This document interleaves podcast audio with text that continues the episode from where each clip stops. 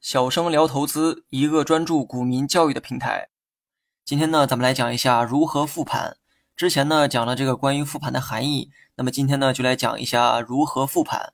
复盘的这个意义啊，在于回顾历史，从历史中的点滴找到对未来有价值的判断。对于一个有经验、有态度的这个投资者来说，复盘呢是每天必做的一个工作，因为交易计划都是在复盘之后制定的，盘中的这个看盘啊，只是在执行计划而已。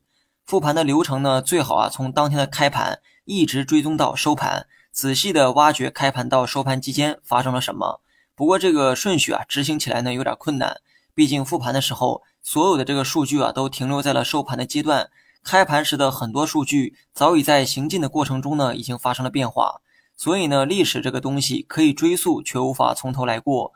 复盘的时候呢，不妨也采用追溯的方式，从收盘出发，一点一点啊反向的去推理。然后再从头到尾贯穿始末，分析全天的一个博弈情况。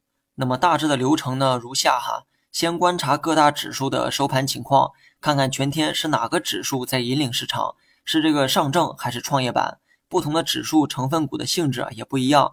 如上证主要的权重呢都是金融、地产、资源股等等，而创业板主要是科技、医药等等。那么为了方便讲解啊，我就不讲深成指了。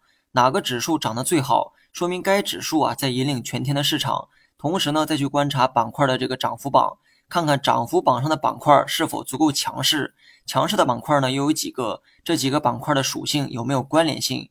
比如说汽车板块大涨，那么很多时候汽车零部件板块也会跟涨，那么这个呢就要做关联性。如果涨幅榜板块彼此之间啊没有太多关联性，说明这个热点呢比较涣散，今天能成为热点，明天的热点啊不见得还是他们。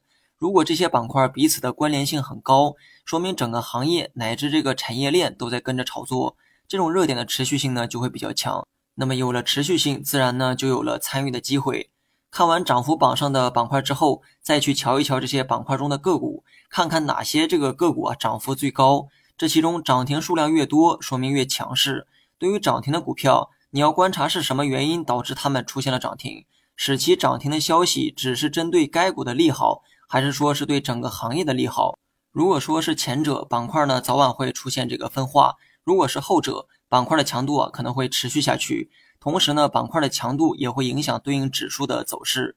那么以上呢是从强势的这个角度出发做的一个复盘流程。对于当天弱势的指数和板块，你呢也可以采用同样的复盘流程。复盘之后，你会对当天的盘面有更深刻的了解，了解更多的细节，也会帮助你制定更周密的操盘计划。好了，本期节目就到这里，详细内容你也可以在节目下方查看文字稿件。